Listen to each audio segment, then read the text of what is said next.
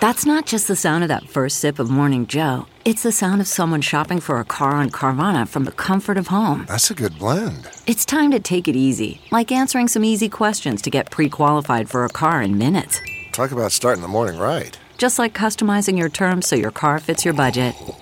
Mm-mm-mm. Visit Carvana.com or download the app to experience car shopping the way it should be convenient, comfortable.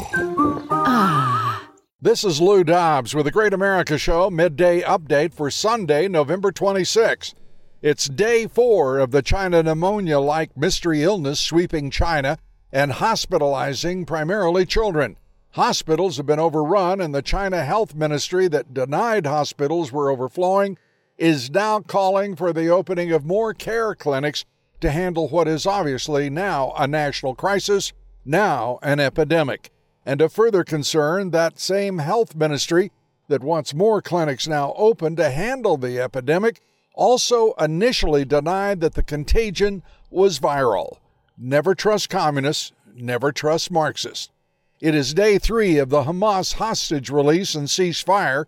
Still, no Americans have been released, although it's unclear whether any American is among the three foreigners scheduled to be released in today's exchange. President Trump calling for a revamping of the RNC and a repurposing of the money being spent on GOP debates that feature only one candidate who has polling in double digits, and he, Governor DeSantis, is almost 50 points behind President Trump. Spend the money on winning the election, President Trump says, and unite behind Trump. Our guest today is Mr. New York, Mark Simone, broadcasting legend and humorist. Please join us. This is Lou Dobbs with the Great America Midday Update.